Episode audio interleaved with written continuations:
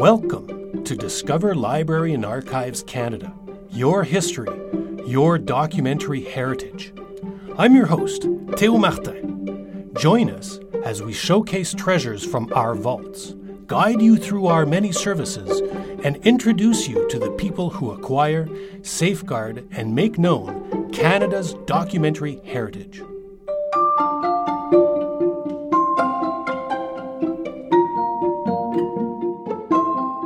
Welcome to Treasures Revealed. In this new podcast series, we'll be showcasing certain items in the Library and Archives Canada collection.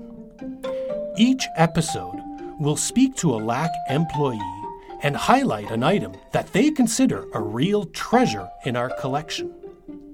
They may be rare items, perhaps unusual or valuable, or items with historical significance Perhaps they will have a compelling or interesting story to go along with them. More importantly, all of them will showcase our vast and rich collection that is the shared documentary heritage of all Canadians.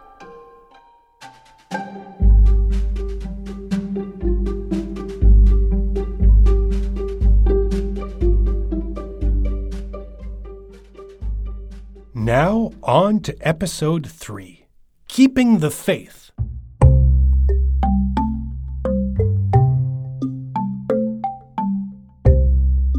Our guest for this episode is LAC archivist and past Discover Library and Archives Canada podcast host, Geneviève Morin.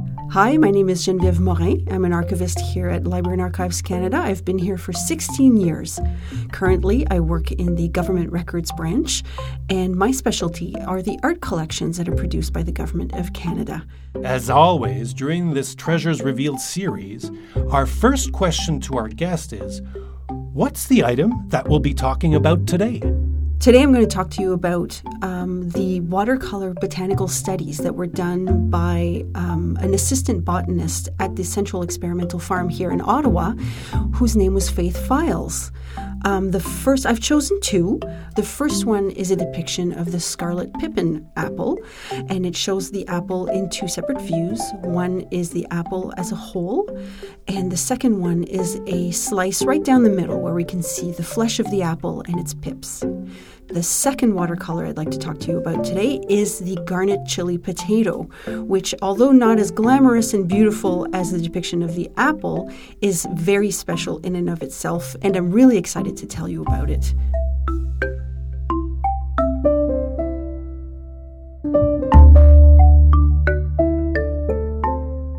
Geneviève, why are these items in LAC's collection? I discovered these watercolors actually when I was inventorying um, government art that hadn't been completely cataloged. I was very surprised to discover that these watercolors are part of a lot of 79 illustrations uh, that were transferred to us in 1989. Um, but only three of them had ever been cataloged. So it was a joy to open up these boxes and see this treasure of color and all kinds of varieties of fruits and vegetables that we, some of them we don't even know, we don't even know today. These 79 botanical illustrations that Geneviève mentions were transferred to LAC from the Department of Agriculture in 1989. We ask Geneviève why these LAC treasures are unique. The items I'm talking about today are unique for so many reasons. The first one, it helps uh, demonstrate um, exactly what we're talking about when we say that LAC collects documentary art. These ones although they are quite beautiful, um, do have an, a scientific intention behind them. And LAC's intention in collecting art has always been to privilege information in the art over aesthetic value. So these are, although they are beautiful and they have the best of both worlds, they also tell us a lot about Canadian history and Canadian agriculture and uh, the activity of female artists. The items are also unique because they demonstrate this expertise that we wouldn't think about today. Um, both of them date from the 1920s. The apple is from 1921 and the potato is from 1925. And a lot of people might not think of this, but color photography only came around a little later. So, how did the scientists from the experimental farm communicate uh, things like um, a, disease or the perfect coloration or, or the, the technical coloration for an apple or um, the, the, the precise identification of a weed or of a seed, you needed some skilled watercolorists who could have almost, well, no, it's not almost, they had scientific precision in depicting what they were studying. When we look at the scarlet pippin and the garnet chili, we quickly understand that the government of Canada had some exceptionally gifted artists in its service. Um, we even wonder in this specific case if the artists kind of snipped away a few bristles off her brush to have a more precise point in order to achieve these fine lines. Um, you look at the texture of the potato and you see all of these little wrinkles in its super paper fine skin. And you look at the eyes of the potato and your fingers have this tactile memory. You feel you could almost f- hold it in your hand and you could tell what it would feel like. And she had that same precision when she's depic- depicting the skin on the apple it's got these splashes of red and these these these, these traits of red over a, a shiny yellow background. It's it's a scientific work. It's meant to communicate scientific information. But a lot of us would be quite happy to frame it and put it on the wall in our kitchen. It's beautiful. So let's talk about the artist who painted these two works, the Scarlet Pippin Apple and the Garnet Chili Potato. Who was Faith Fyles? LAC is very proud to have been one of the first institutions in Canada to collect women artists. And thanks to that practice, we are now the repository of an amazing collection of works of art by women who are both professionals and amateur artists. Faith Fyles adds to this collection of women's art because she represents professional women artists who worked for the Government of Canada, but her works will also help us better understand the role of women in science and the role of women as public servants in the early 20th century. Now, Faith Fyles was a woman of intellectual and artistic passion whose love of botany lasted an entire lifetime. Her father was an amateur botanist, and when Fyles went to the University of McGill to do her BA in the late 19th century, she had a chance to study with Carrie Derick, who herself will become a pioneer of genetics and botany in Canada.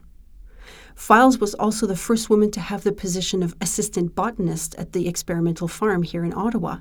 And it, it wasn't a small job. She was responsible for the management of the botanical gardens and the herbarium of the Dominion. She collected and identified botanical specimens, including labeling all the trees, shrubs, and perennials in the garden, and especially she did scientific research and she published about it. She even traveled out west to do her research and collect more specimens. Fyles also had artistic training, so she took the initiative to do botanical studies, extremely precise botanical studies of the specimens that she collected and that she managed, and she did them in watercolor. She at first used the watercolors for her own publications and for colleagues who requested them.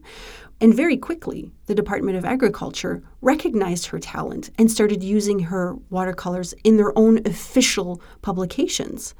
I was overjoyed to find a lot of these publications in the LAC holdings. In 1914, Fyles made two research trips, the first to Western Canada and the second to New Brunswick.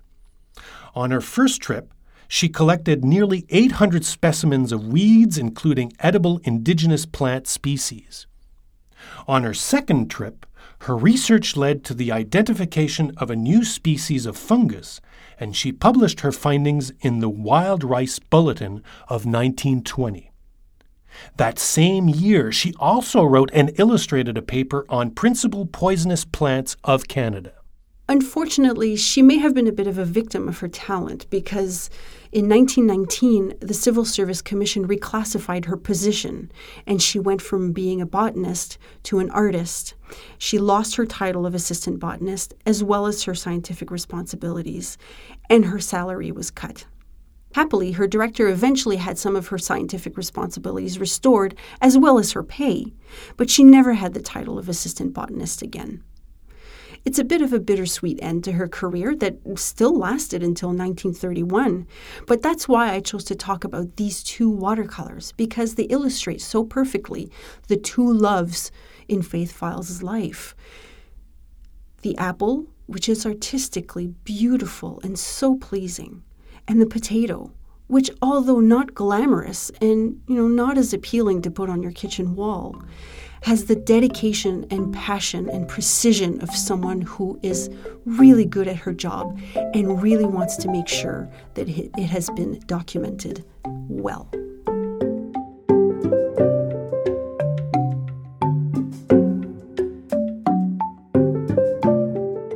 Faith Fyles' botanical illustrations are part of the Department of Agriculture Fond at Lac.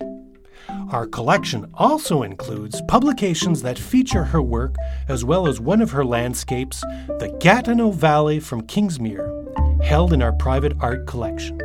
If listeners would like to see the Scarlet Pippin and the Garnet Chili, um, I was able to have them digitized, uh, although the other the other watercolors in the boxes haven't been completely cataloged yet, uh, but you can get a little preview, if, and um, they're they're searchable via our collection search. And if you just type in Scarlet Pippin, P I P P E N, and Garnet Chili, you should be able to find them. Um, I will also tell folks that uh, the Museum of Science and Technology has a beautiful collection of Faith Fyles watercolors because the Science and Technology Museum has a lot of records from the experimental farm as well. Um, and you can access the digitized versions of those watercolors on the Science and Tech website. If you're interested in viewing these two botanical illustrations, you can use LAC's collection search like Genevieve mentioned, or you can go to LAC's Flickr page. There, you will find an album of images called Treasures Revealed. We will update that album with each episode, giving you a chance to view the treasures that we will be highlighting. We will also add a link to the Flickr album in the related links section on the episode page for this podcast.